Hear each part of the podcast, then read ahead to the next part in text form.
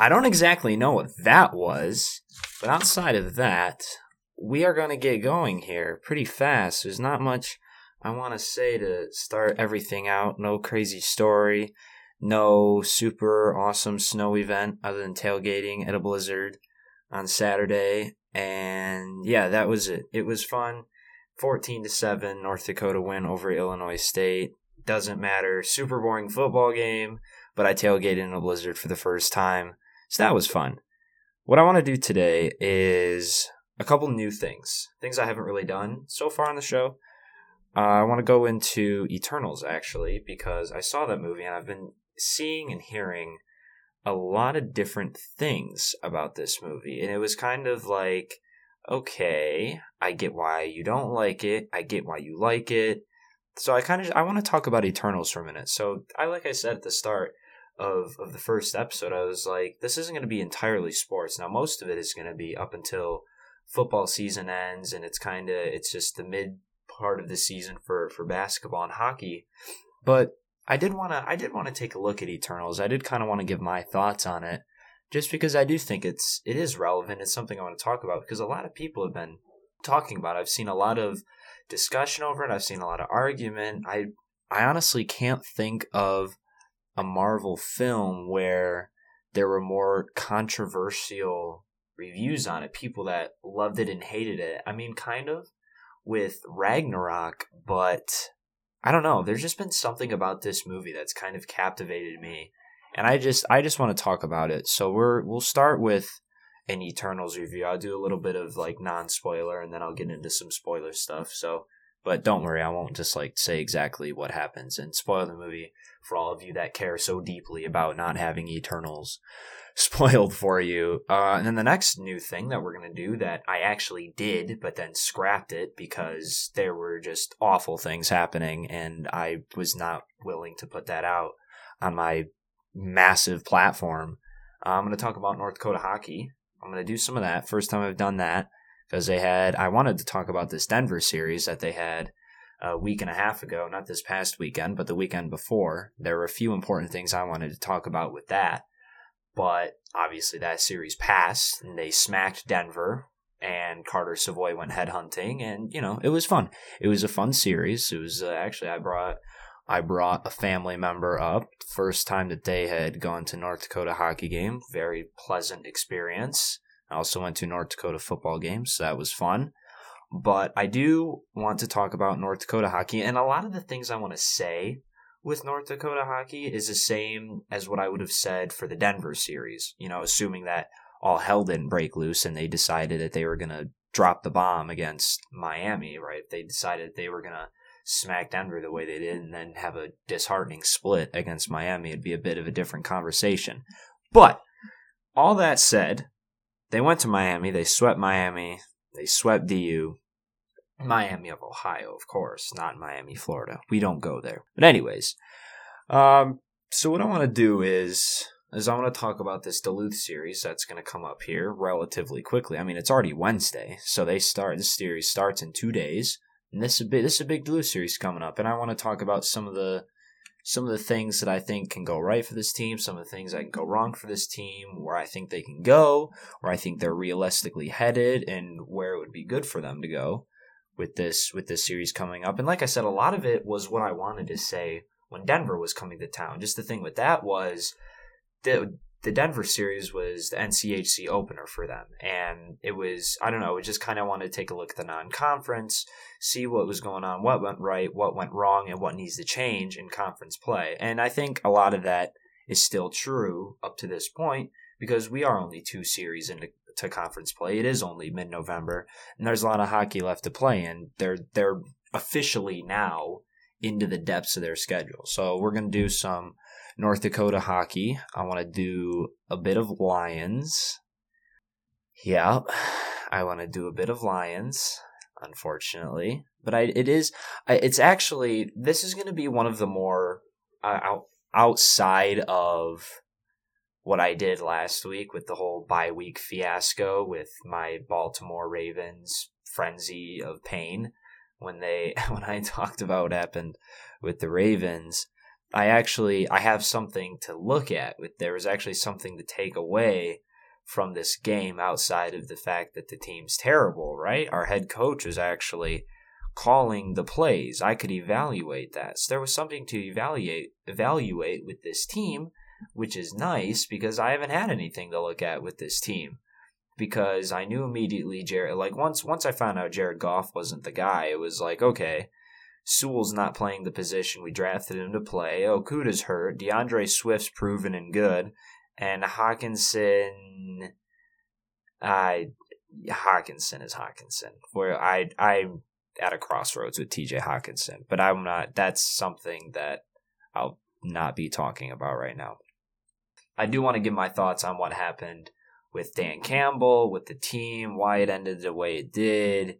Is there a silver lining, or is it just completely disgraceful and I hate it? So I, I, I hint it's the second one. It's completely disgraceful and I hate it. But I, that is for later. That is for later in the show. For now, and and at the end I might do if I have time, right? If I have some sort of because I am as crazy it is for people to believe there are other things that I have to do. I do have somewhat of a life. It it, it exists. We'll put it that way. It exists. But if at the end I will I will make a couple mentions about the Michigan State Ohio State game coming up because that's a big game and just a couple like weird things, right? I'm not a I'm not a gambling man and I don't usually plan to be a gambling man once I become old enough, obviously, because nobody gambles when they're under 21. That's just not how that works because that's the rules. Follow the rules, right? Just like everybody else does. I follow the rules. You should follow the rules too.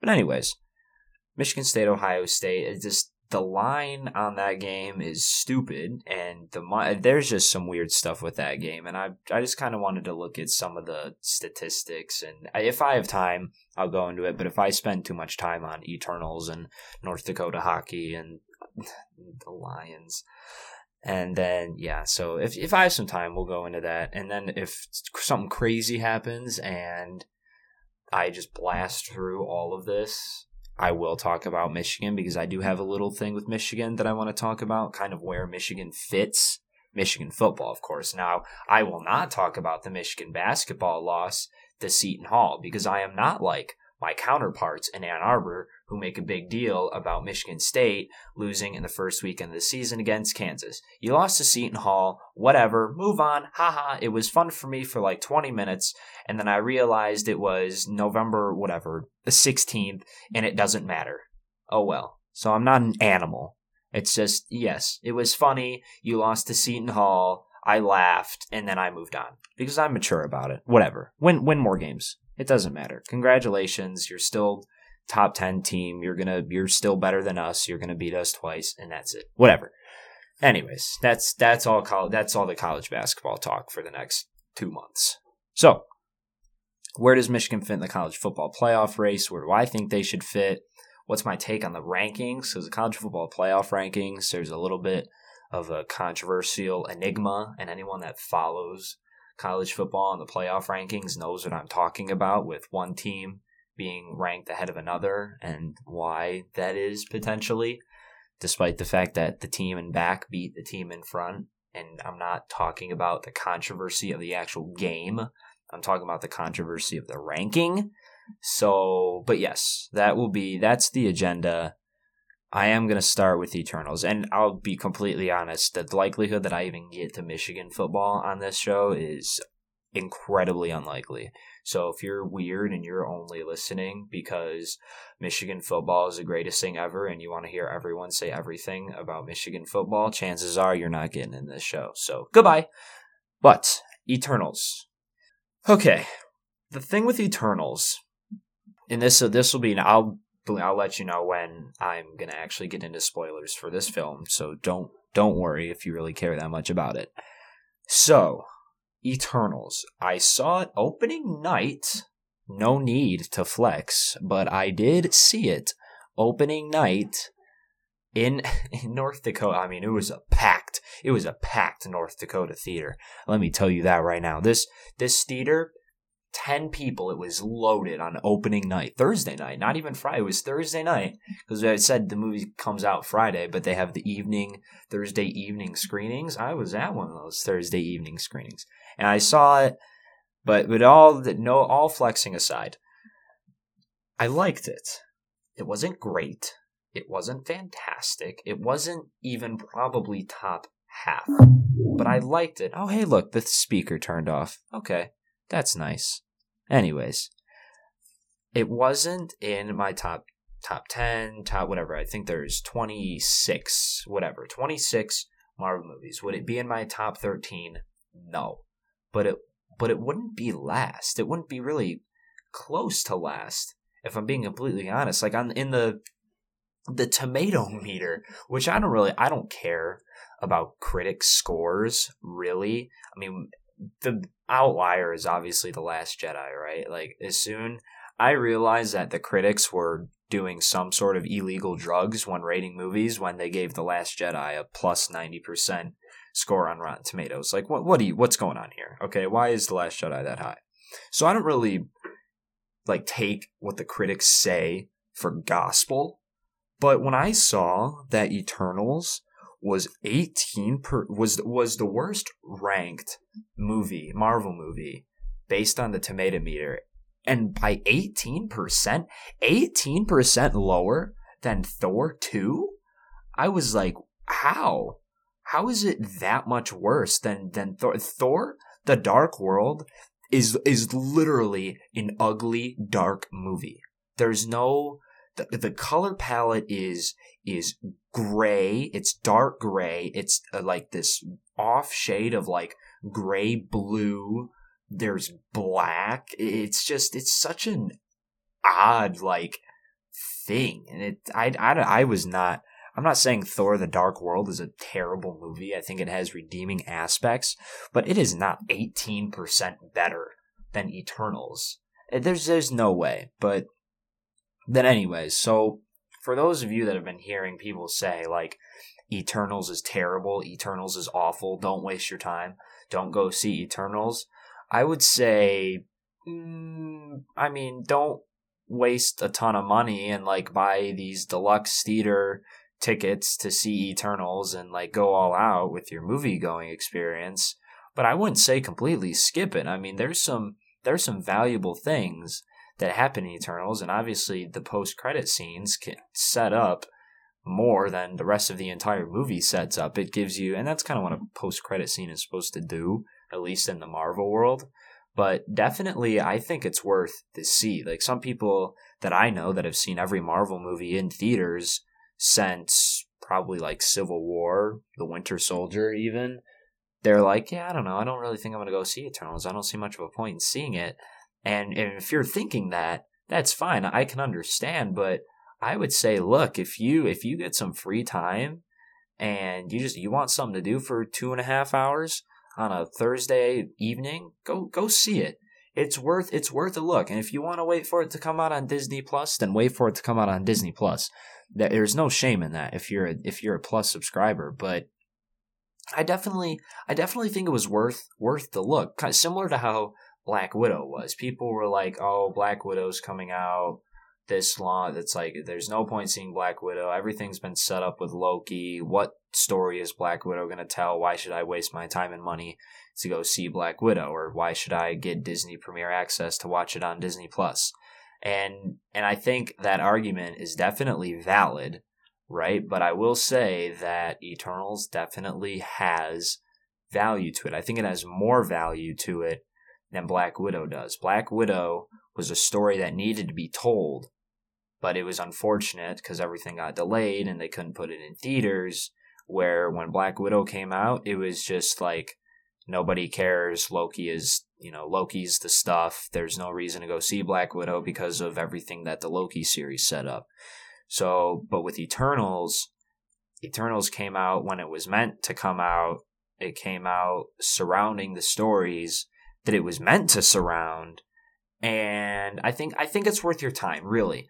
And and I was someone that wasn't into the comics. Like I'm not like I'm not balls deep into the comics. Like other people that I know. And if you're if you're so deep into those comics, then I mean that's that's cool. You have more dedication and mind space than I do because I couldn't. I have no idea what's happening. So I just went into the Eternals movie with the backup knowledge of just seeing the MCU films. I didn't. I didn't know the history of the Eternals and the Celestials and the comics. I didn't really. I didn't really have any idea what was going on. So I, I pretty much went in blind outside of the other past MCU films and then and then the trailers that had come out for Eternals. So, I mean, I'm not gonna like, I'm not gonna give it a whatever out of 10. I'm not gonna put it where it compares to other Marvel films. I'm just gonna say, look, don't prioritize it. Don't drop everything because you need to go see Eternals. Don't miss your 20th wedding anniversary because you bought tickets to see Eternals. Like that's not that's not the type of movie that it is. But go see it. Go take a look or wait for it to come out on Disney Plus. It's definitely it's definitely worth your time.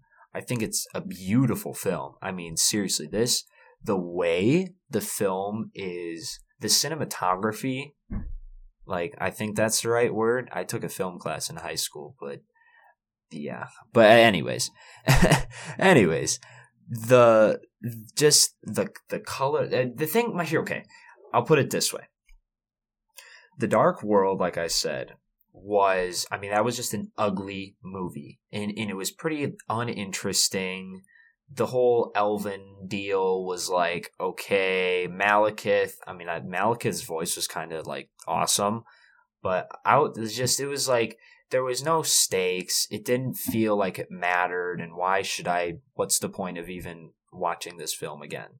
Right? I I watched The Dark World once, and then I didn't watch it again until just a random night where I was like, I think I was rewatching all the MCU films before Endgame came out, and I was like, all right, let's just get it get it out of the way, watch them all, recap before Endgame and then I was going I was going through in timeline order and then Thor the Dark World popped up and I was like this movie exists? I forgot about this movie. And turns out, oh yeah, there is a second Thor movie.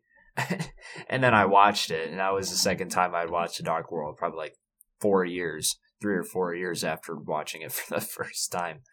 And so Thor was there was no it just felt like there were no stakes. So now Eternals it takes a while and there's a lot of exposition, but the stakes are there. The stakes get risen. It's an important fight physically and also morally and ethically. And I really liked that. I liked seeing not only the characters fight physically, I also liked the moral dilemma and watching them fight with fight and you know fight each other's heads. Like who who is right, who is wrong, not just not just who's stronger, who's weaker, who can kill each other first, who's really on the right side of things, who is in the moral and ethical right. And there are plot details about the film that go into why one group thinks one way and why another group thinks another way. And there was there were just a lot of interesting and I liked how the film kind of went through the history of us through the different le- through a different lens, through the lens of people who aren't from here. Kind of, they live among us, but they aren't us. So they they just kind of observe. It's like me coming from you know southeast Michigan up to North Dakota, where it's like you know I'm not a North Dakotan, I'm not from here, but I'm kind of observing how you guys live and seeing how things operate here and how they operate differently compared to that of a much more you know urban environment. It's it's it was fun to see a different look on you know humanity's history and how this group of people contributed to it. And so that's that's pretty much like all the non spoiler that I have to say about the actual film. So I mean if you're like shaking because you don't want me to spoil the film, you should probably just stop listening because I'm actually gonna spoil the film and I'm just gonna get right into it, like deep into the post credit scenes and this kind of epic reveal, but also kind of not epic. but epic because it's like completely awesome. So, okay. The people that don't care about the movie being spoiled are still listening, and now I'm actually able to talk about the spoilers of the movie. So, post credit scene, the man hops through a portal and he shows up on I think I think it's called the Domo or something, whatever the triangle. No, it's is it a triangle? Whatever their ship is, the floating flat thing in the sky that looks like a square UFO kind of. Anyways, Eros, Eros, brother of Thanos, pops in to the post credit scene as an eternal. As we're like as he's like i am an eternal. And it's like oh. So someone that knows what's happening in the comics is like oh yeah no it's that guy. He's definitely an eternal. I know who this is. And i'm sitting here like why is harry styles on the movie screen? And so that's when i was like okay i need to figure out who this guy is. Because everyone around me is like having a seizure and i'm just sitting here like isn't that the guy who sings watermelon sugar? So I, it's just like, what's happening? And everyone else is like, oh, oh, oh, oh. And everyone's like, I'm like, everyone's on hyped up on testosterone or something. I'm like, what the world's going on here? So then I realized, oh, it's Eros. Okay, cool. So now Eros is in the film, and it's like, okay, this guy is an Eternal. This guy is the brother of Thanos, and he's gonna help our Eternals find other Eternals. So that sounded weird, but those of you that have seen the film know what I'm talking about. So there's a group of Eternals that survived, that didn't fly into the sun, that weren't crushed by the deviants, that weren't sent, like, grabbed out of Earth by the head celestial Arishem, I think was his name. And there's three, there's just a group of Eternals on the Domo, and it's it's I think it's it's Druig, Phastos, and oh, what was the Speedy girl's name? But anyways, that that that person. I think it was three of them. I don't think I'm forgetting any. I might be. But anyways, Eros pops in, and he's like, "Yo, I'm gonna help you. And Pip, then Pip, the Pip the dwarf, he pops into, or Pip the Pip the troll. I think troll, troll or dwarf. But anyways, him and Pip pop in, and it's like, okay, brother of Thanos. And so then I'm that that makes me think to myself, okay, if Thanos is the brother of Eros, Eros is an eternal. Is Thanos an eternal? Now, if he's not, that's fine, but that would also lead me to think wait a minute. Did Eros tell Thanos what was happening with the Celestials? And so the whole, the whole, I probably should have started with this. The, the plot of, the basic plot of the film is that there are Celestials, baby, literally baby Celestials, put into different planets. And when a celestial is born or emerges, hence the reason why it was called an emergence, the entire planet on which the celestial was hidden inside the core of the planet is just completely destroyed. So Earth had a celestial inside of it named Tiamut. And Tiamut was emerging, he was hatching from his little celestial egg, and Earth was gonna just be completely destroyed. And so the thing is, when a celestial is born, they help create other galaxies and other planets and things like that. So it was sacrifice one planet to save, or sacrifice one planet to create other planets and galaxies. So that was basically the main plot of the film. That was the main conflict was how do we stop this emergence from happening, or do we allow this emergence to happen because it was our calling as Eternals to help the humans grow and populate the earth so that the Earth had enough energy to generate this emergence. And once the population hit a certain amount, the emergence could take place because there was enough energy to let baby celestial hatch. So that's pretty much how it works. And so that was that was the main conflict between the characters was, you know, do we allow this to happen? Do we allow these people to, you know, just die for the sake of other galaxies to be created? That was the goal. And then Ikaris was like, um, yeah, duh, that's my calling. That's what's going to happen. We're going to let this happen because, you know, good soldiers follow orders. So that was the main moral dilemma, which I liked. And I liked how each of the characters had to deal with that. And I liked how, how Ikaris had to be on the opposite side of Sersi. And, you know, it was like, dang, girl, you're kind of cute, but like, I don't agree with what you're doing. So I'm to try and kill you but then I'm not to be able to kill you because I tapped and I can't I can't kill you because we like it's like it's like I'm sorry I can't I can't do anything to hurt you despite how much we disagree so I'm just gonna fly into the sun and kill myself it's like all right Ikaris peace out bruh so but but anyways it was I I I take away from the serious nature of it just because that's kind of what I do I'm not I mean, I'm a serious person, but it was I don't know. I liked I liked the moral dilemma. I really did. I liked watching these characters have to deal with that.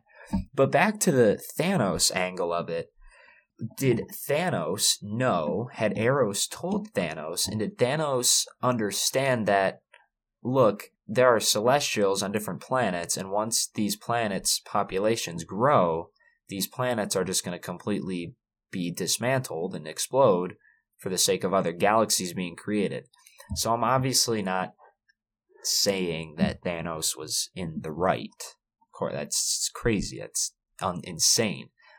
But what I am saying is that Eternals kind of and has the potential to expand and give a deeper element to what Thanos was doing in Infinity War. Now, in Endgame, Thanos is just like, I'm gonna kill everything. So that's where it's like, okay, Thanos is still crazy, and why would we allow this to happen? It's not exactly saying that Thanos knew about the Celestials and the planets. What I'm saying is, I think there's potential that there was more to the story with Infinity War, and maybe, and and once Endgame came came around, it was like, okay, I'm gonna restart the universe, and I, how maybe I'm just gonna kill the Celestials with it, and there'd be no point. This the head Arishem would just have to replant his baby Celestials again and just go go from there.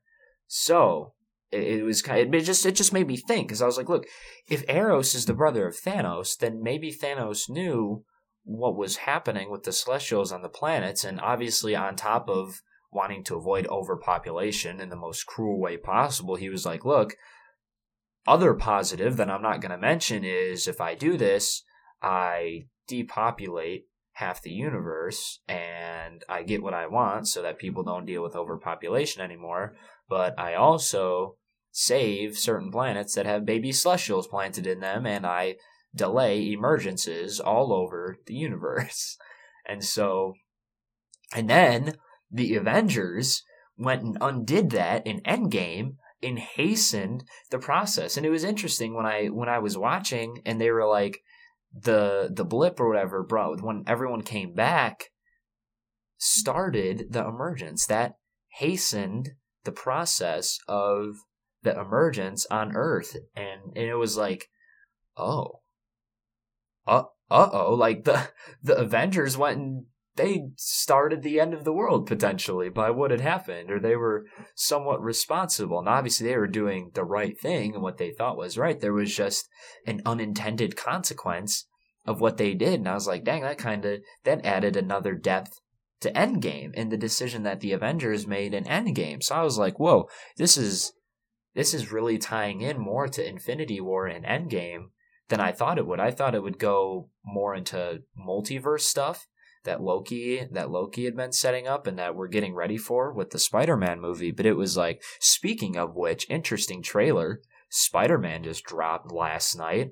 That was very interesting. You aren't Peter Parker. Oh, really?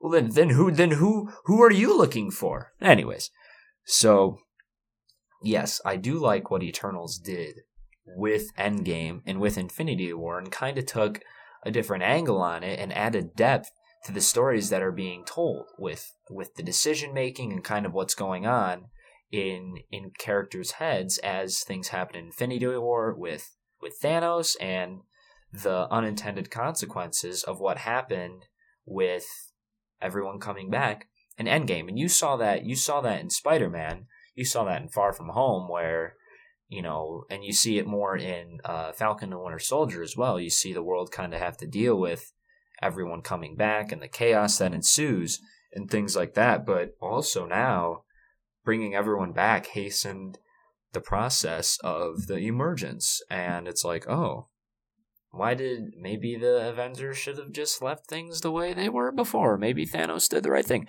But no. I de- Thanos obviously wasn't doing the right thing, but I do like how we kind of get the opposite of Thanos in the film. We get Thanos, but completely different.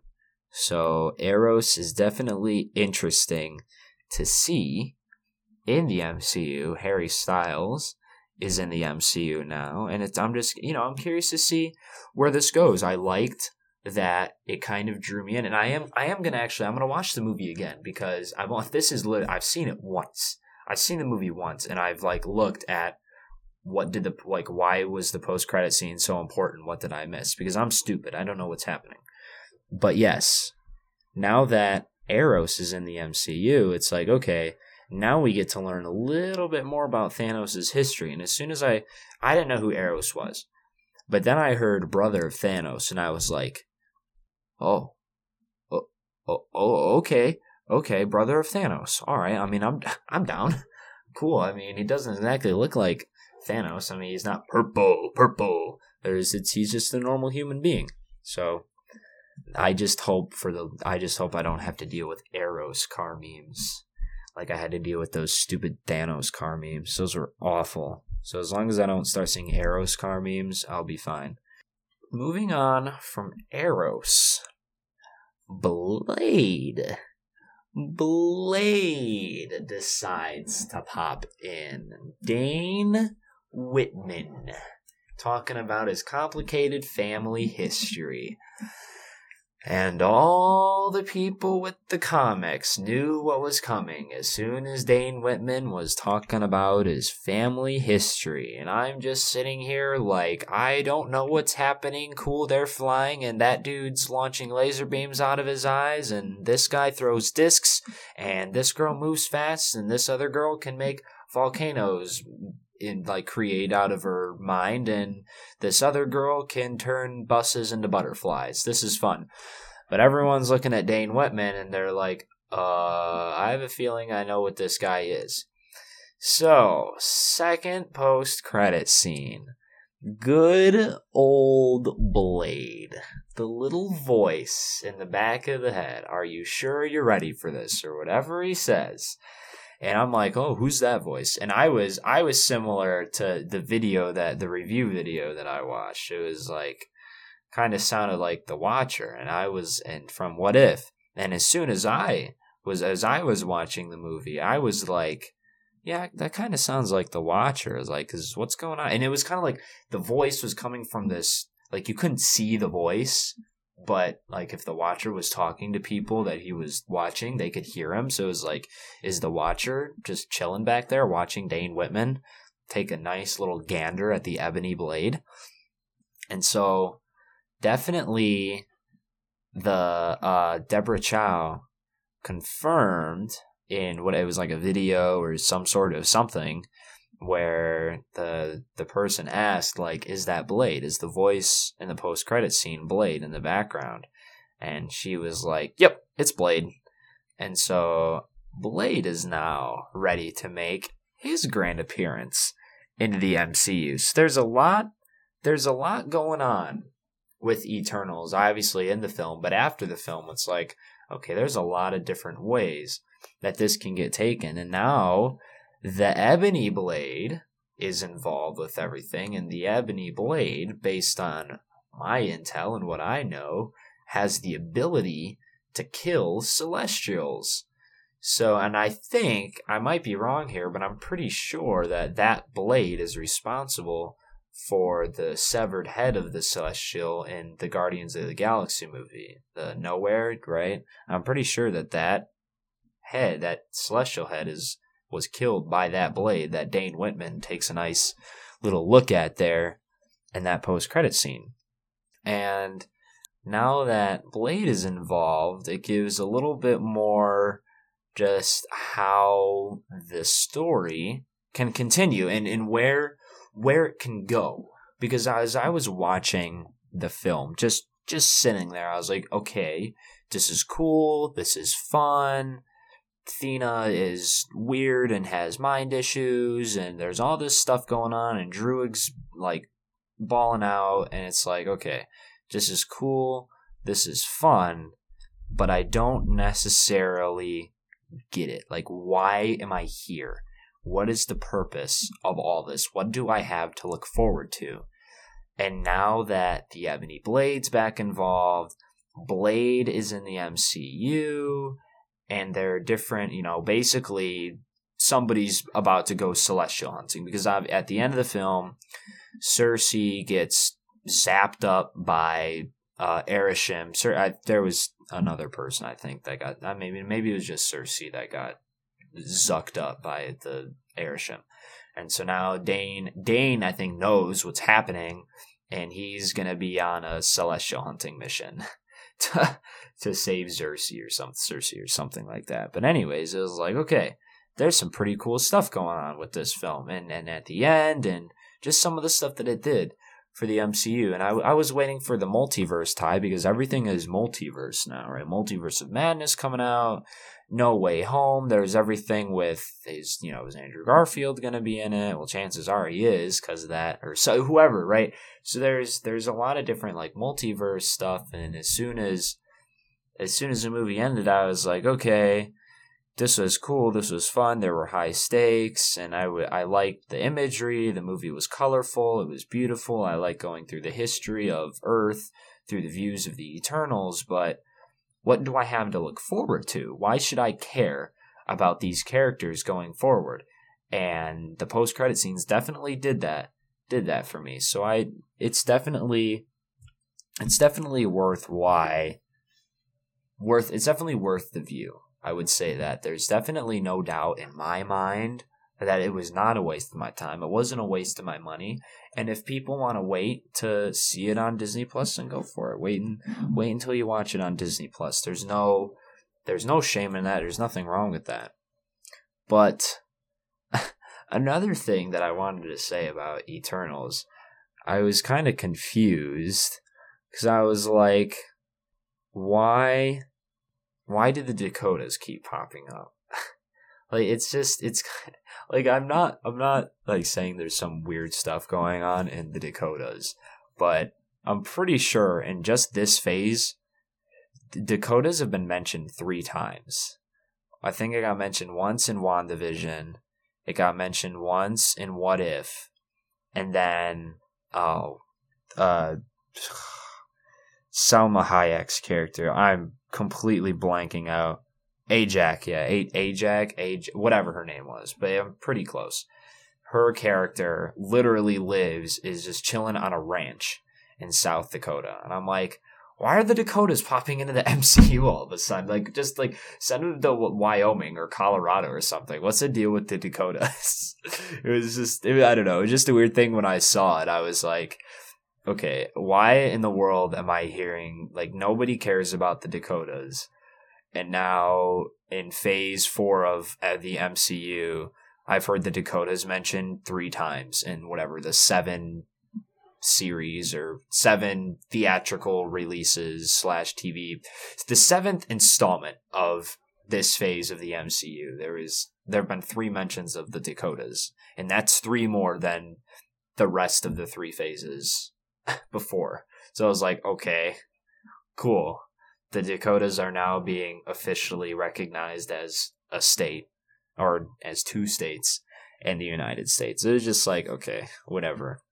Ajak lives in South Dakota and then got betrayed by Ikaris and got taken to Alaska and was killed by deviants. But with with the whole uh, Ikaris betrayal or maybe not betrayal from his point of view because he's just doing what he thinks is right. I did like the twist. I did like how Ikaris like Ikaris knew the whole time what that that the Eternals were just they weren't humans, they were just these like android type things and they their only mission was to watch Earth and then they would have their memories wiped and then they'd start over again. And Ikaris was like, I'm fine with that. This is what I do. This is my purpose, and hopefully, I just get to see my girl again. And it's like, okay, well, that's not going to happen because you flew into the sun and commit suicide. But before that, everyone was just acting like everything was normal, and Ikaris was acting like everything was normal, and he was still chill with Sersi. and now it's like, okay, I knew this whole time. I'm the one that killed Ajak, and I'm kind of the bad guy in the film, but also I'm just the guy that's doing his version of what he thinks is right, and he's like, look, these celestials they create galaxies. They they sacrifice whatever seven billion lives on Earth for hundred billion new lives to be created in other universes and or in other galaxies and on other planets and in other solar systems. And it was like, dang, bruh, you got an argument. You're making a solid argument here. I mean, I wouldn't have been on the side of Ikaris, but I get why you know, Sprite took Ikaris's side and and Druig was just chilling and Druig didn't really care up until the end. I mean, when he smacked Sprite with the rock, that was kind of funny. But Dru- Druig just wanted to do his own thing, and then just seeing how Sprite and like Sprite didn't want to be on Earth. She saw everything that other people had, and she just wanted for herself. And living on earth for her was just torture. And it was like, dang, that's kind of tough. Like how can how can I not sympathize with that? Right? Cuz I'm I'm I'm a Lions fan. I live on earth. It is torture. It is actual torture. So I can't I can't shame the girl for taking Ikaris's side and just being like, "Look, I want to forget everything that ever happened here and I'm going to just start new somewhere else and hopefully not deal with the pain of not being able to be in love with somebody or live a normal human life and just be okay not being like these people. So I think I think it was an interesting moral dilemma of are we willing to sacrifice 7 billion lives, the lives that we watched for centuries are we willing to just let it all disappear immediately for the sake of a creation of another universe or another galaxy for hundreds of billions of lives? Are we willing to stop the creation of hundreds of billions of lives to save this this planet, this planet that we've lived on? And that was that was what Salma Hayek's character was like. Yeah, I'm will. I I don't want this to happen. I don't want the emergence to happen. I want, we've watched these people, we've watched over them and we've watched them grow and evolve. And she was not willing to let the emergence happen. She wanted to delay the emergence. And Ikaris was not, was not feeling it. And so he betrays Ajax. She kills her and just leaves her in South Dakota, where her, where him, Sersi, and Sprite find her, and that, and you know, the when the deviant was healing itself, it was like people like they'd never been able to do that before. That's kind of odd. Why is it allowed to do that? And I kind of tipped them off, like, uh oh, did they, did it take Ajak's power? And turns out, yeah, it did, because your boy with the laser eyes went and did his own thing and went and killed her. And so I liked I I liked how they kind of had to fight against each other. And it was definitely there were definitely parallels with the Avengers and obviously one of the characters is like I could lead the Avengers, or who's going to lead the Avengers now? And then Ikaris is like, "Yo, I could lead them." Yeah, bro, you'd be a you'd be a great leader, boss. I it reminded me kind of of what Zemo says in Civil War. It was like he said, you know, an empire toppled by its enemies can rise again, but that which crumbles within, that's dead forever. And the Eternals, their little group, their empire, was crumbling from within because they each had different ideas on what their purpose was, what they should do for the rest of their lives. Are they willing to deviate? Haha, now they're now the Eternals are the deviants because they're deviating from what Arishem wants. So I, I, uh, that was kind of funny to me too.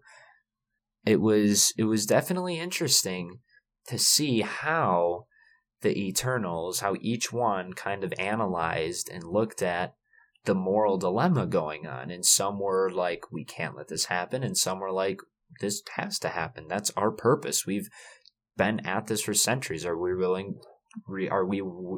Are we really willing to just say that we can let we can let these people die? And some were like yes, and some were like no. And so I, I, I really I really liked it to be honest with you. It wasn't and and I'm talking about it like it's this super fantastic movie. There's there's some weird stuff. It starts really slow. It takes a while to get into it, but it's worth it once everything gets started and it's it's good. I really I I liked it. I'm not it's not top half, it's not top 10, but it is a good film and it was worth my time from someone that didn't know and d- honestly didn't really care. Maybe I liked it just because my expectations were low and I wasn't thinking about it as so I didn't have the same expectations going into this game, into this game, into this movie as I did with Endgame.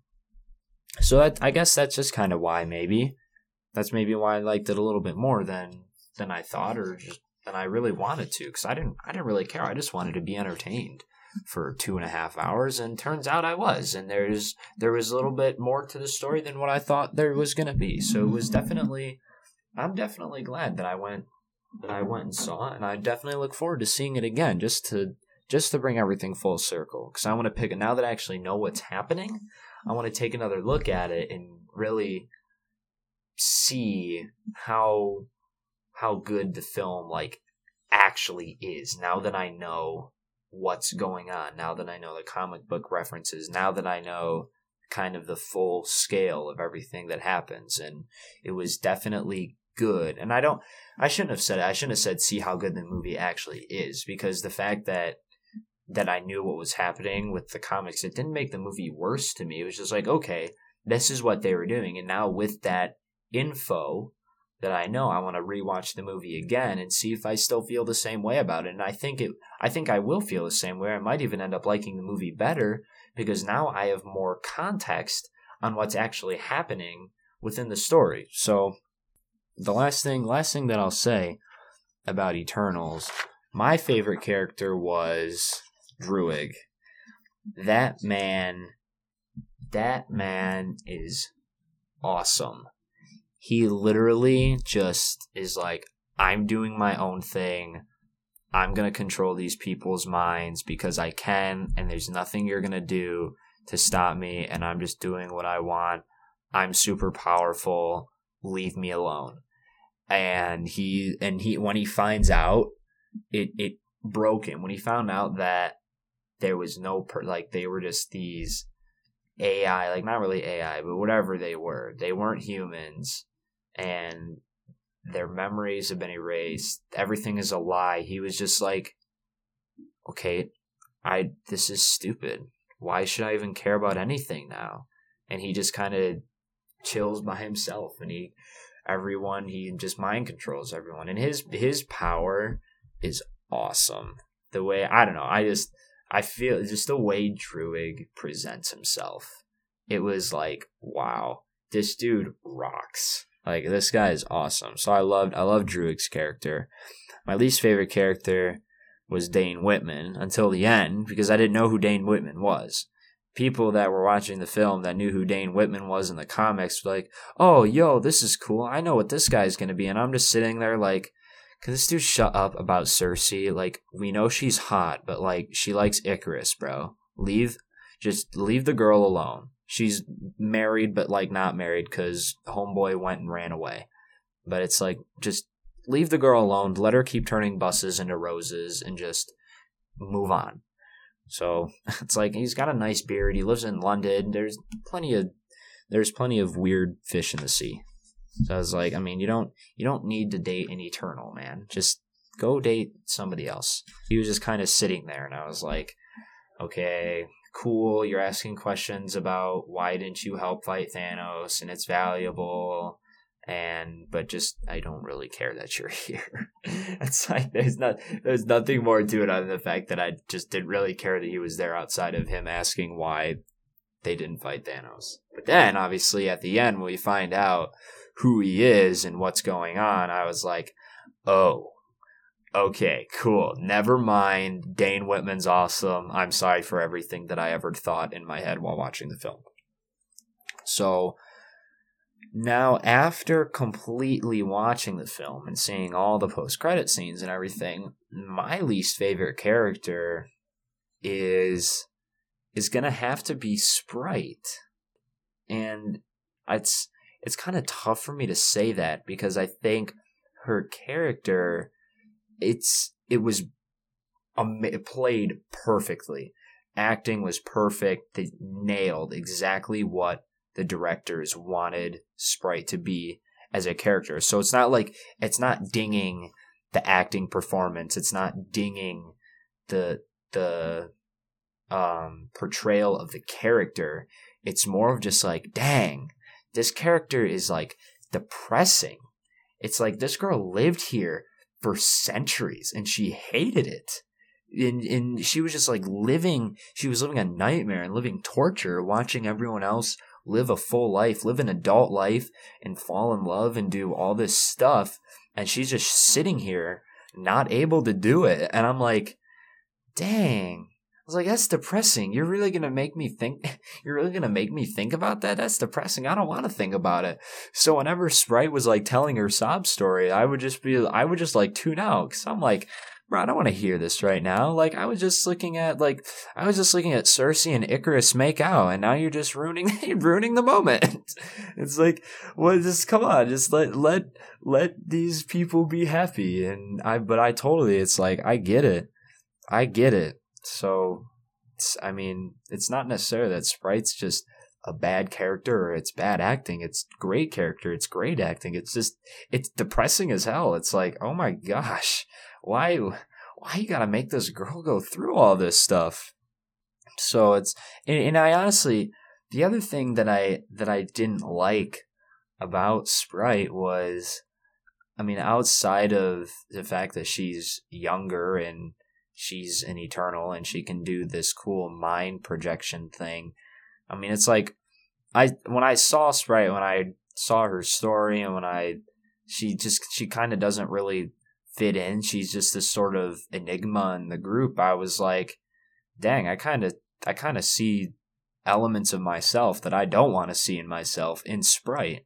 And so that's why I was like, dang, just like get off the screen. I don't want to I don't want to talk to you right now. like, I don't want to I don't want to see you right now. Just go create volcanoes with your head or something. Like do some fun stuff.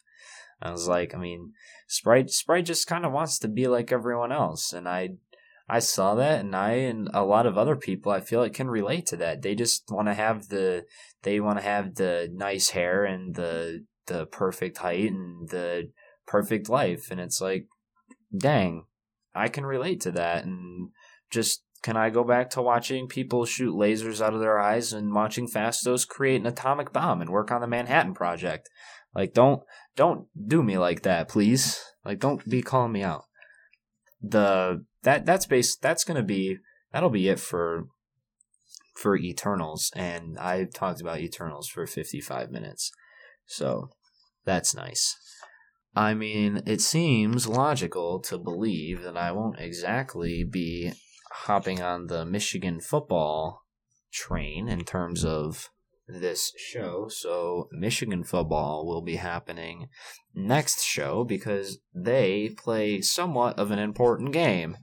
Not this Saturday, but next Saturday against the team that Michigan State plays this Saturday. So we'll get into we'll get into Michigan football in the next show. Definitely, that's a promise. As much as I don't want to get into Michigan football because I hate them, I will get into Michigan football. So, next thing on the agenda Second thing to last. We'll see if I can speed this up a little bit. But there are some things I want to say. North Dakota hockey. Okay. Eight and three. In great shape. When I wanted to talk about North Dakota hockey, they were four and three. They were at a crossroads. They had just gone and lost to Penn State. They played their Hall of Fame game. They were done. They lost. They were never in control of that game. They never held a lead. They lost. They got they got manhandled by Penn State, six to four. They were four and three. They're about to start NCHC conference play, and I was at a spot where I was like, "Look, I know this team's good. I know there's talent. This is North Dakota hockey. This isn't Mercyhurst. All right." With that said, I wanted to take a look at that point before the Denver series and say, look, where can this team go? What are the realistic aspirations for what this team can do? What should I be looking for as a fan as sufficient? What should I take based what should I understand as a fan based on where they are as a as a young team, as a team with a lot of transfers, as a team that's only had, you know, 7 weeks to gel? what should I be able to realistically expect and what should I measure as success and what should I measure as failure? Now, that's a little bit different of a discussion now because four games later, you swept Denver, manhandled Denver, buried Denver, put them in the ground where they belong, might I add, where those dirty, dirty, dirty, dirty, dirty, dirty players belong. Okay. You smacked Denver. And I say you because I wasn't on the ice. You smacked Denver. I was just sitting there just dumbfounded watching Carter Savoie think he's think he's big man deciding to headhunt our captain and it's like, yeah, okay. What'd you think when what'd you think was gonna happen, Savoie? You thought Sanderson was just gonna stand there and not do anything? I think it was Sanderson. It might have might have been Caulfield. I can't remember. But anyways, big old big old Savoie thought big I you know I that that was such a stupid play. That was such a stupid play. Such an unnecessary play. You are already losing. David was not feeling it on the side on the in the coaching area for for Denver. It was just the game was done. There was no point in that. And then he he just made a fool out of himself. Made a fool out of himself. Made a fool out of his team. And these teams are Denver and North Dakota are always chippy when they play each other. It's always a it's always kind of a dogfight, but it was like, bro, really? You really thought that, that was a good decision to make, Carter? Like, come on. It's like, you know, Carter, just why? No point. You're the best player on your team. There's there's respect there. Like I respect what he does as a player because he's. He's best player by Denver. It's not even close, and he just went and killed our captain. It's like, okay, nice job, buddy. I am gonna talk similar to how I wanted to talk about North Dakota but kind of four games, four games later, right? So, what is the ceiling? What's the realistic scenario? What's the biggest challenge to get where they want to go? And who should they be looking out for that could stop them from achieving what they want to achieve? So, I mean, the ceiling is obviously, I mean, it's a national championship. The ceiling has to be a national championship every year when when we're talking North Dakota hockey because they're that good they're that established of a program. I don't think you can go into any season up here and have the ceiling not be the national championship because we know how well coached they are. We know the talent that they bring in year in, year out to their program. So the ceiling is, is a national championship. The realistic scenario that I want to look at is you got you got to be in the chase of the Penrose. You have to be. The real is you you need to be playing in a game for the Penrose Cup. I don't think I don't think that this season, I mean, especially based on how the last four games went. Yeah, I mean, you escaped Miami in game two, but still, there's definitely, I don't think you can consider this season a success without saying you were in contention for the Penrose. I'm not saying you were top four and you could have had the Penrose Cup. I'm saying you need to be playing in a game in which if you win, the Penrose is yours. So that's that's what I that's what I think that the realistic scenario has to be. I think anything short of that, it, it has to be considered a failure. The biggest challenge. This is one where I like doing this episode now because the biggest challenge, one of their biggest challenges, comes to town this weekend. And I thought the Denver series was a measuring stick and, and a measuring stick series, and it was. And they smacked Denver. So we, I mean, we know that they're they're good. We know that they're good, and we know that they can easily establish themselves in the top three of the NCHC just just based on the way that they handled Denver. Now, now you get Duluth. Now Duluth comes to town, and Duluth is number four, I think, in pretty much all the polls. And so now now you get a big boy coming to town. Now you get a team that is better than you. People think is better than you. People line up. This is the first game that you've really matched up and you're not ahead in all the statistics. We are, this is a team where we stack up and we say, they could beat us. They are potentially better than us. And Denver was kind of the same way. You thought like, like Denver's good. They can beat us. But they didn't have the advantage statistically we did. We had the statistical advantage over Denver. Outside of, I think, maybe I, th- I think Denver gives gives up less goals per game. Denver gave up less goals per game than we did. I think that was where Denver had the advantage. But everywhere else, we had the advantage. And so now it's like, I mean, Duluth stacks up well against us. Duluth scores. Duluth defends. They're fast. Duluth is. I mean, there's just like you have to look you have to look at these at these two teams and say, "Uh oh, we we could be in big trouble. This is a big this is a big measuring stick game for this. This series could tell us how far we can actually go." Because Duluth is a team that people say should easily be competing for a Frozen Four. And now we get them. We get them in our house. That's beauty of playing in the NCHC too. You're regularly playing against opponents that could pop into the Frozen Four. I mean, St. Cloud did it. And St. Cloud's the other team that's in my that's in my biggest challenge column, right? So I got St. Cloud and Duluth. And Duluth, Duluth's coming to town this weekend, and I'm ready. I'm ready to see what this team can do against Duluth. I think it's going to tell a lot. How how are we going to handle conference success now? Because we started four and three, and there were questions, there were rumors. We weren't we weren't really sure what was happening. Things starting to straighten up. Had a great get right series against Denver, and now it's go time, and now it's time to see how this team deals with the success of the last two series. Clean sweeps. I mean, the last Miami game wasn't exactly, it wasn't perfect, right? But they won. They won four in a row. So now we got to see. Now we got to see what happens when Duluth comes to town. And I'm I'm also gonna. That game starts at seven on Friday. I'm gonna be. I'll be out there at four. I'm getting glass for this game. I am ready. I'm really, I'm ready. I'm gonna be out there two hours before they let people in. I'll be sitting there with my hot chocolate, and I'm gonna be, I'm gonna be ready for that Duluth game, sitting outside of the hockey arena. So, what's gonna happen next is I want to take a look at just, I just want to take a look at a couple of statistics for. I'm not, I'm not gonna go into the big picture anymore. I'm just gonna take a look at this series, what North Dakota needs to do to take care of this series. So First things first, uh, the goal margin 1.27 for North Dakota. That's 10th in the nation, third in the NCHC. The goal scoring, we score 3.82 goals per game. That's seventh in the country, third in the NCHC. Goal defense, 28 goals in 11 games given up by us, 19th in the country, fifth in the NCHC. So you can kind of see that we're pretty much in the middle of the pack when it comes to the conference. I mean, fifth in the NCHC, then third in the NCHC for the other things. So, I mean, it's not necessarily middle of the pack, but it is, we're not the best, right? We're kind of in that tier where it's like, okay, we know that we're good, but how good are we actually?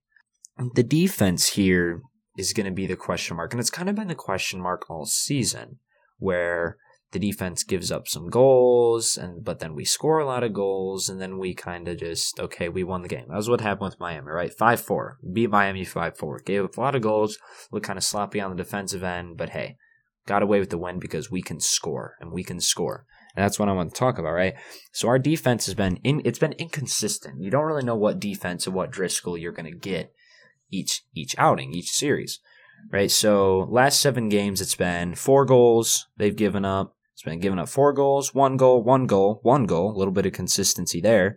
Then six goals, Penn State, one goal, and five goals. So you don't really know what you're going to get. Are you going to get the team that gives up four, five, six goals, or are you going to get the team that gives up one goal? All right, so in the Miami game, they gave up four goals and they won. So a lot. I, what what I want to say here is, is the magic number here is three for me for my for for winning, right? Like the, in the NBA, you see what's the magic number? see one, two, three. For me, for North Dakota, the magic number is going to be three. All right, so goal Driscoll has allowed 26 goals this season, 2.38 goal allowed average, 26 in the country for Driscoll, right? So the thing is, is that we know we know that our Sioux can score. We all know that. We've all seen it, right? North Dakota can get in an offensive shootout and they can win games where they give up four to five goals. Their problem is, is they're going to lose just as many games as they win when they give up that many goals. The key is to get the defense tightened up. Defense has got to play. It's just got to be consistent, is what it, it it's just got to be a little bit more consistent because you saw, right? Four goals, one goal, one goal, one goal, six goals, one goal, five goals. Is like, okay, you have games where you only give up one goal, but then you have this enigma game where you give up five goals. And it's like, okay, how do we get, how do we flatline this out? Of it? Because it's like, it's, you know, it's bouncing up and down. It's like, boop, boop, boop, boop, boop. But you want it to be kind of more of a flat line where you're giving up two, two, two, two, two, two, three, one, one, one, two, one, two, three, one, two, and then five, and then one, one, two, three, two, one, one. It's like okay, now it's a little bit more consistent. The what I what I don't like is how it's inconsistent. I don't like how it how it spikes and how it drops. It's like six, one, one, five, one, five.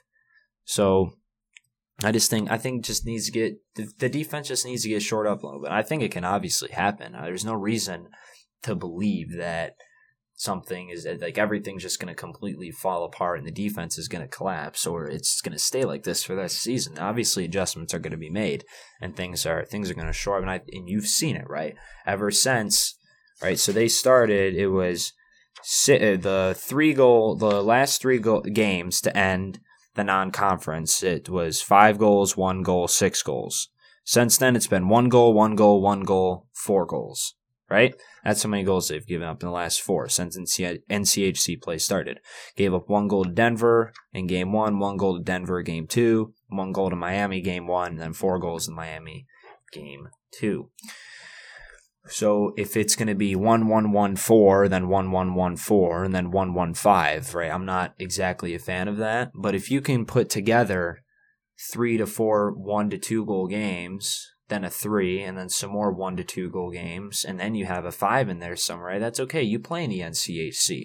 Crazy things are going to happen. Teams are going to score a lot of goals. That's just the way it works in this conference. It's crazy out here. It's a crazy world. So, again, the magic number here, like I'm to, I'll get in this now.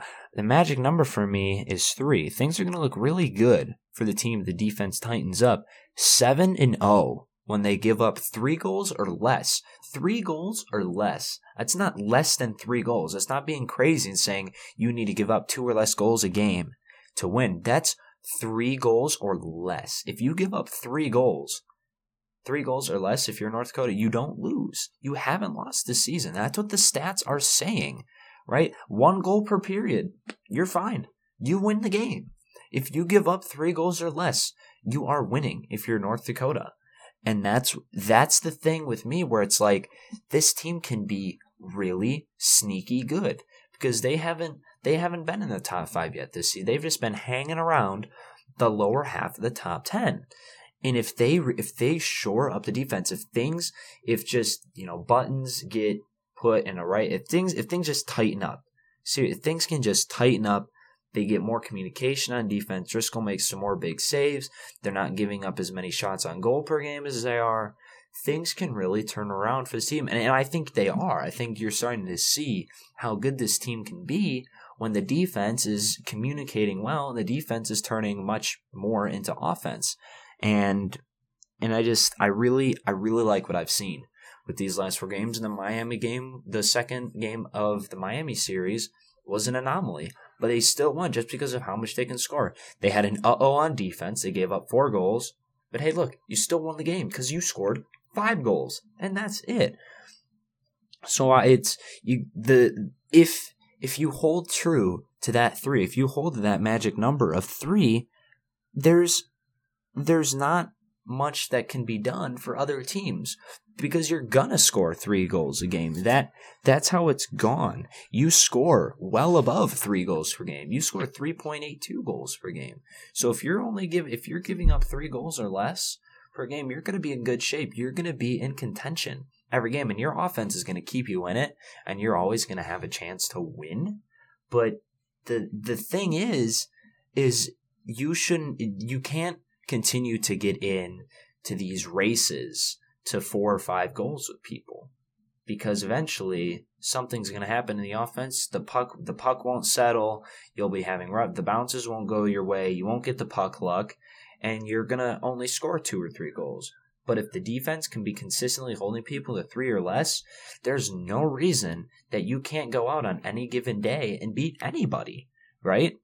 And so that's that's basically that's basically what I want to say about North Dakota hockey for now, because it's still it's still relatively early. I'm not going to get super deep into you know playoff scenarios, what could happen in the conference. I just want to take a take a step back and give like a first not not not first half of the season. I mean, kind of. Uh, we're not really in December yet, so it's not the first half of the season, but just like a look as as conference play starts up and we kind of we get into the get into the heart of the schedule and say, look, what can this team do? How can we take a look at this team and evaluate what's happening with all the transfers? What can be realistic to expect from this team? And so, you know, the average goals per game is it's well above three, and I should I would realistically expect it to stay that way. I mean, Calder's been fantastic. Gaber's been fantastic. Everyone, everyone on this team is a scoring threat. Those two are just the main ones, and I have a, I mean, Ashton Calder's from my home state, so it's like, keep rolling, bud. Like, obviously, it's like represent represent Michigan well.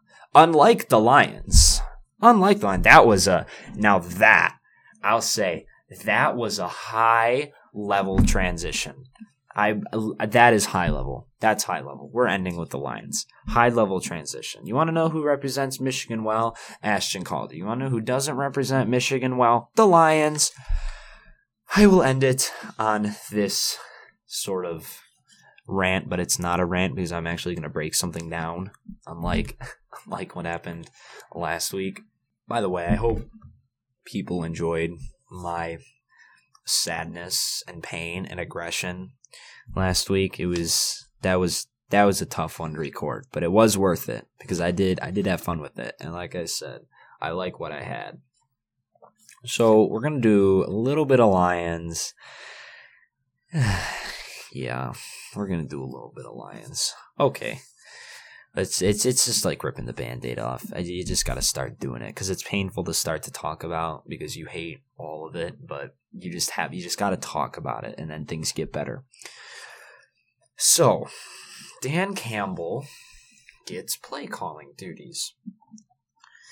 Now, Dan Campbell has not been a coordinator. Never called a play in his life.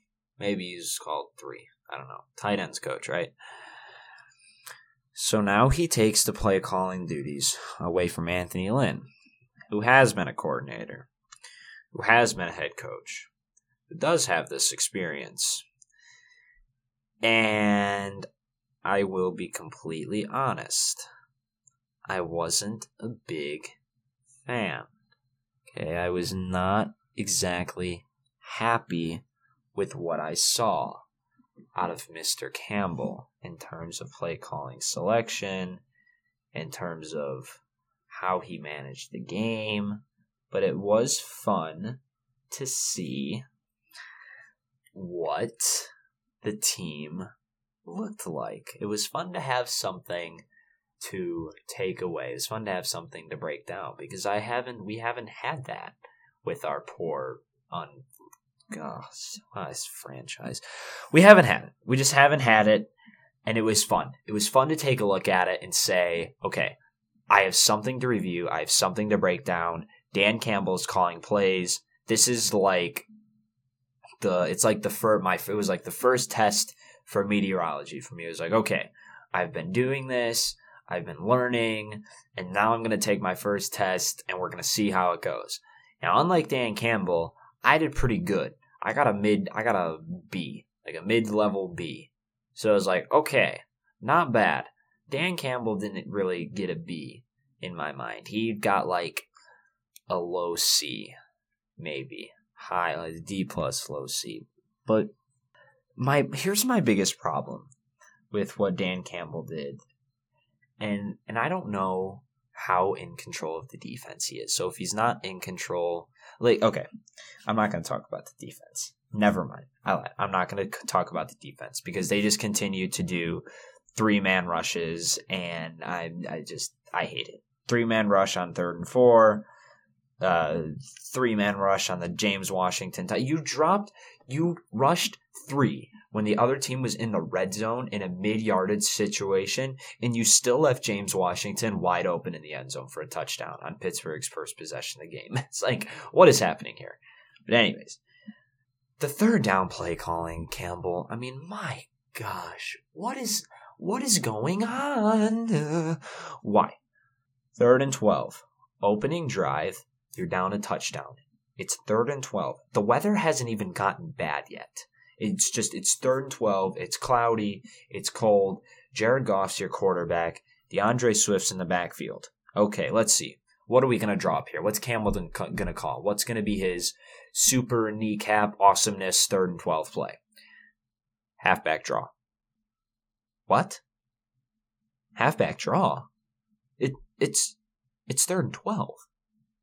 Yeah, yeah. And what what's your point?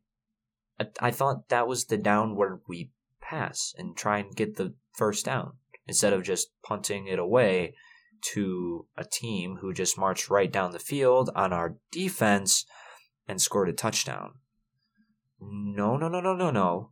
No, we're, we're gonna punt. We're gonna we're gonna do a draw play on third and twelve, and we're gonna punt. All right. Well, play conservative. Sure.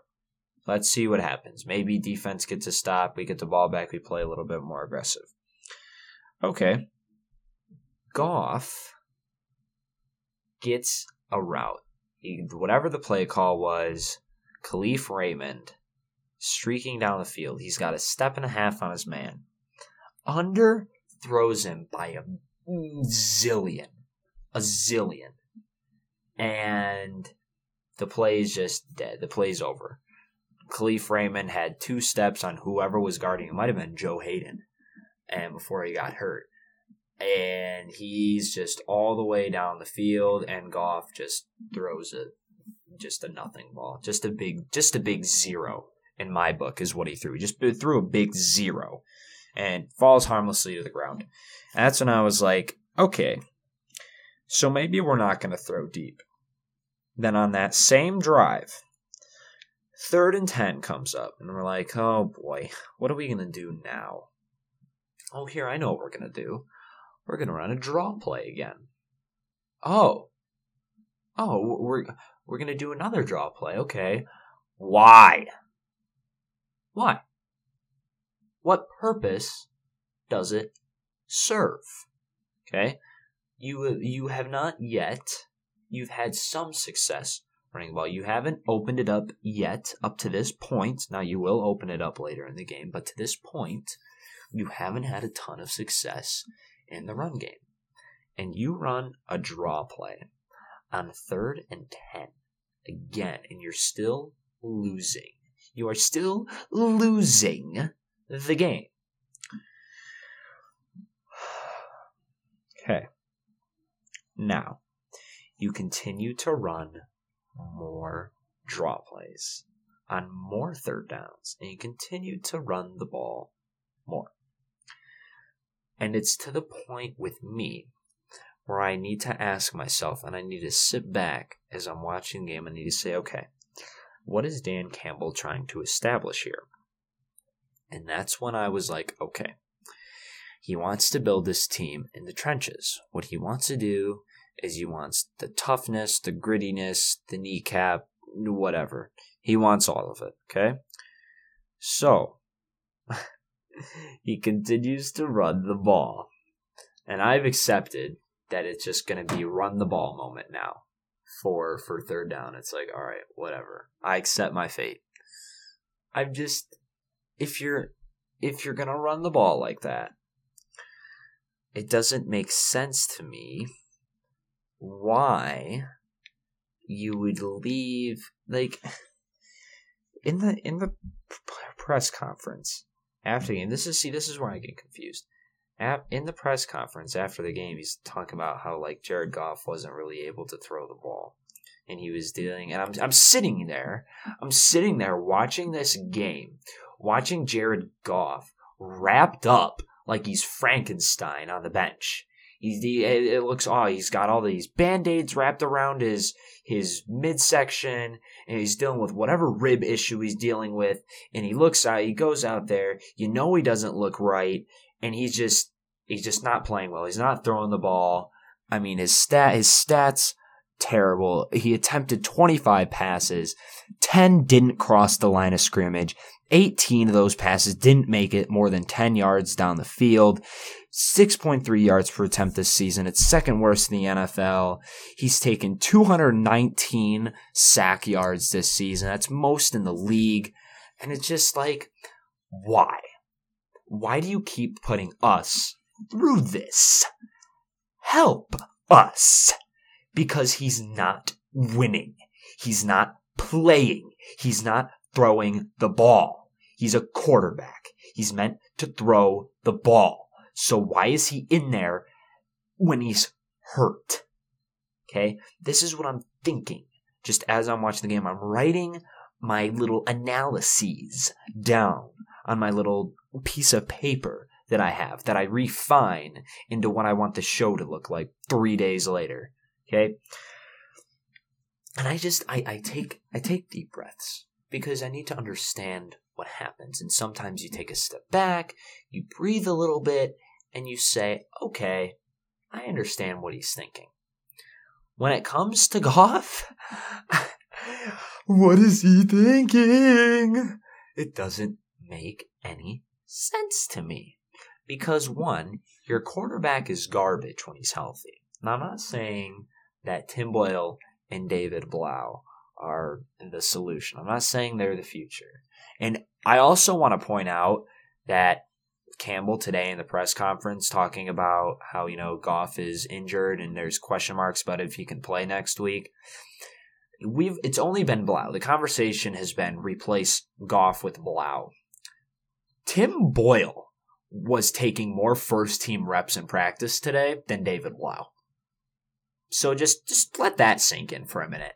We've been all talking about let David Blough be the guy. Well, it turns out geniuses. It might actually end up being, might be Tim Boyle that ends up being the guy, and that terrifies me even more because Tim Boyle looked terrible in the pre. And this is the preseason. I don't let preseason determine things that are going to happen. But if you look awful in the preseason, chances are you're going to look awful in the regular season. I don't let preseason success say that you're going to do great in the regular season, but Tim Boyle looked, I can usually say if a team or a player is going to be not like if if someone does bad in the preseason, it's like okay, chances are he'll do bad in the regular season. Well, Tim Boyle looked awful in the preseason, so I'm terrified for what's going to happen. Like, and it's another thing I think about: how bad does David Blough look? Like, how awful must David Blough look to be getting less first team reps in practice than Tim Boyle?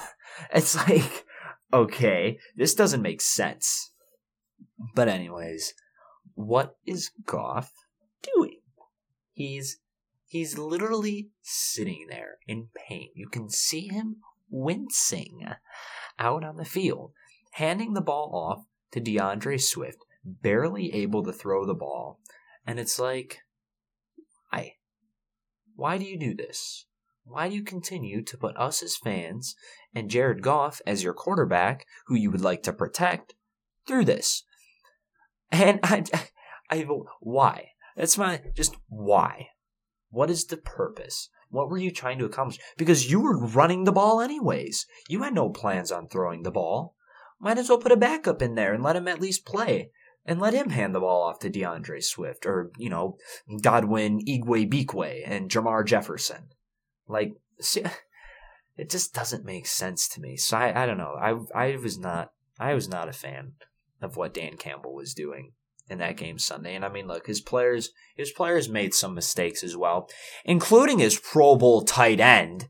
Might I add, his Pro Bowl tight end was out there taking stupid holding penalties. That was nice. Blasted our kicker out of field goal range. Now, in the end, unfortunately, that holding call didn't matter because we signed a professional NFL kicker to our football team that can't kick the ball over the crossbar on a 48 yard field goal when it doesn't get blocked or nobody's in the way. That was unbelievable. That was awful. I mean, I, I looked at that and I was like, oh man, the guy blocked the kick. Wow, that was actually kind of a nice play by Pittsburgh. Maybe they do want to win the game. Shows up to replay pops up on the screen. No, nobody blocked it. Perfect hold, perfect snap. The, the kicker just hit the ball wrong. It's like, really? Are you kidding me? This this is what I have to deal with. Are you serious? So Forward down the field, a charging team that will not yield. Anyways, well, the Lions, the Lions, the Lions, the Lions. That I mean, there's a there's a little bit more that I want to say about the Lions, but it, it is it is painful. It, it is painful, and I I don't know. It's like it's beating a dead horse, kind of.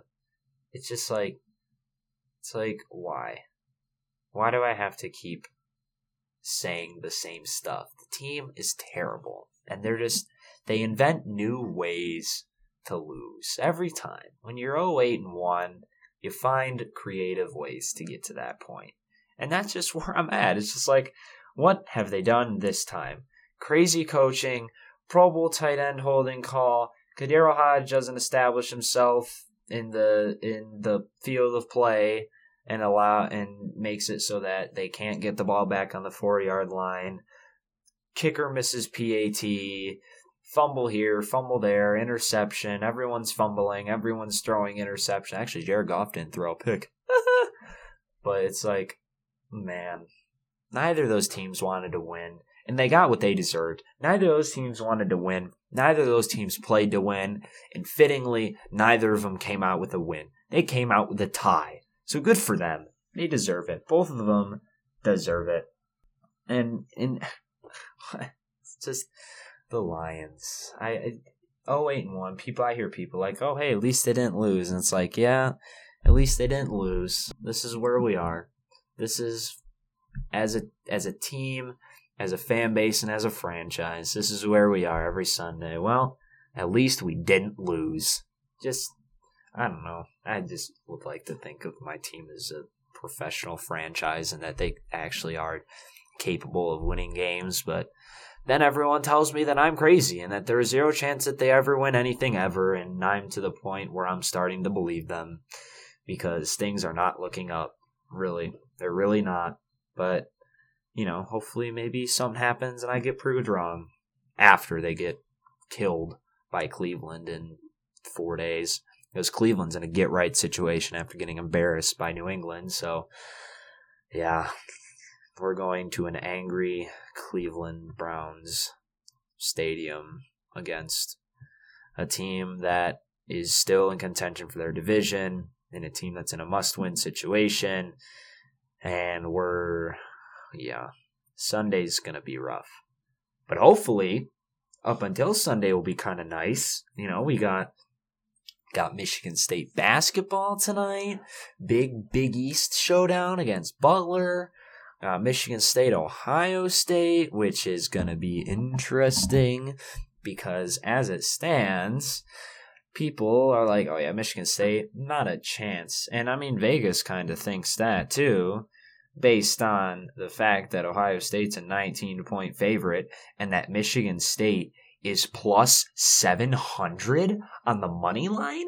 Question mark? 700?